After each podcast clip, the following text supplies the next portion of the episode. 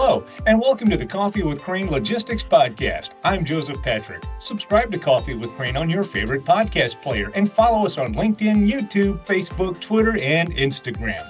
Now, I'm sure you've noticed it too. Have you seen what's happening to the freight rates around the world?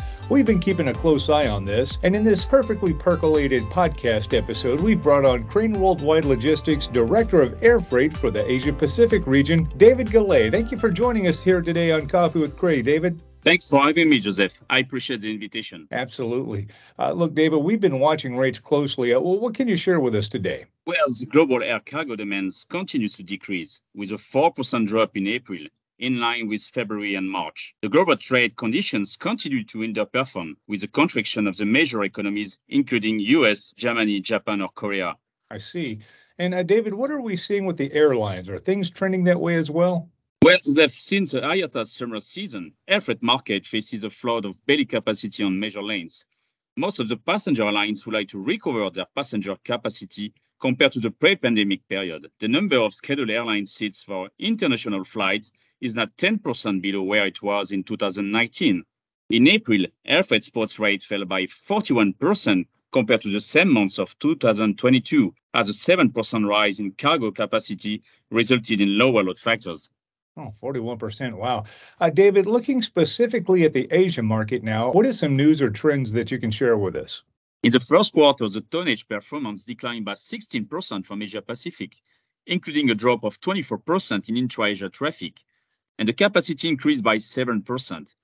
But in April, the tonnages from Asia to Europe and to USA are on upward trend. The capacity increased by 36%, especially from Asia to Europe with passenger flights. All right. And and what are we seeing on the pricing side of things, David? On the pricing side, the trend is different between inbound US corridor routes and inbound Europe. From Asia to Europe, the rates are declining due to significant flight increase from Middle East and European carriers. But from Asia to US, the rates are stable, mainly driven by the geopolitical tensions between China and USA. The reciprocity between China and USA allows 24 passenger flights per week, sharing between Chinese and US carriers, compared to 300 flights allowed in 2019. Well, you know, a lot sure has changed over the past three years, David. Uh, what are your expectations for the second semester? Well, Joseph, the global air cargo market may have to wait till October for any meaningful recovery. Rates are expected to weaken compared with this year's level. The question mark remains for trans-Pacific capacity. If the tension between China and USA is not eased, the market will face a rise in inbound US land price at the end of year peak season.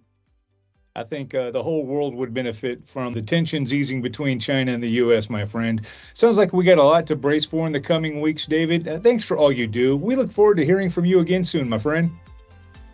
My pleasure. Thank you, Joseph. And thank you, dear listener, for joining us in the Coffee with Crane Cafe today. Remember, for all the very latest market updates, industry news, trade advisories, and much more, go to craneww.com now and look through our Knowledge Center page. And while you're there, be sure to sign up for our Logistics Loaded newsletter. You'll be glad you did. So, until next time, I'll have a hot cup waiting right here for you on the next episode of Coffee with Crane. Goodbye now.